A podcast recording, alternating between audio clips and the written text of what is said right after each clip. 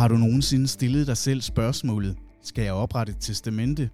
For så ende med ikke at få det oprettet.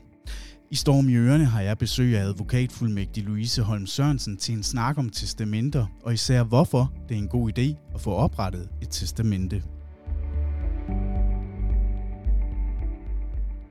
Velkommen til. Tak for det. Hvem er det, der bør oprette et testamente?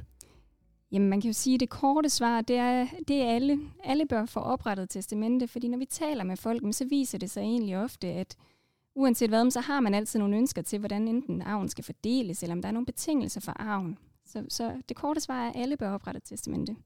Men det kan jo godt virke sådan lidt, hvis jeg bare er mig selv og, og så videre. Ikke? Øhm, hvordan finder jeg ud af, at øh, jeg har behov for et testamente så? Jamen altså, vi anbefaler jo altid, at man tager kontakt til en specialist inden for området. Øhm, for de forstår at, at stille de rigtige spørgsmål, og ved, hvad et testamente kan indeholde, ikke? også afhængig af, hvem man er, og hvilken situation man står i i livet. Lad os så sige, at øh, vi er nået frem til, at øh, jeg skal have oprettet et testamente. Hvad skal sådan et testamente så indeholde? Jamen det kommer an på, er du egentlig, er du øh, samlevende, er du gift, har du børn, øh, har du nogle børn, som er øh, bundløs øh, forgældet. Altså, det, det kommer fuldstændig an på, hvem du er og hvad, hvad, hvad du står i.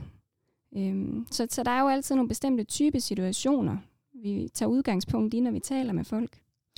Men kan du prøve øh, at komme med et eksempel? Hvis nu, jamen, jeg kan også øh, stille det op for dig. Ja. Jeg er øh, gift og har et barn, og det er et fælles barn. Ja.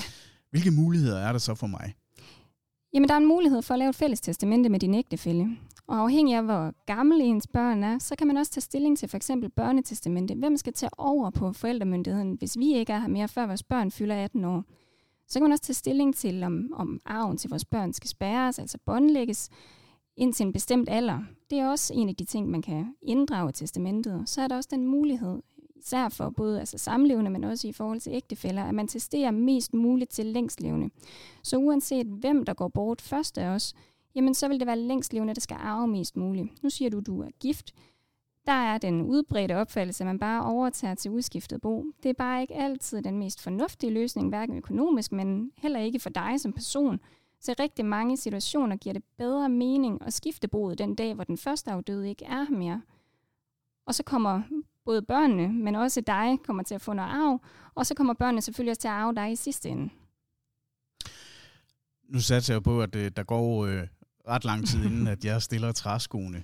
Øhm, så det kan vel godt vente det her med at få lavet det her testamente, eller, eller hvad? Ja, men både og. Vi ved jo ikke, hvor lang tid vi er her. Altså, så så uanset hvad, vil jeg altid anbefale, at man får lavet det hurtigst muligt. Har du, ligesom jeg, tænkt mange gange, at det med et testamente vil være en god idé, men ikke lige fået gjort noget ved det, så er det måske nu, du skal vende dine muligheder med Louise. Du kan finde hendes kontaktoplysninger på stormadvokatfirma.dk, hvor du også kan læse meget mere om det at oprette et testamente. Du har lyttet til Storm i Ørene. Mit navn er Lars Lyngdal.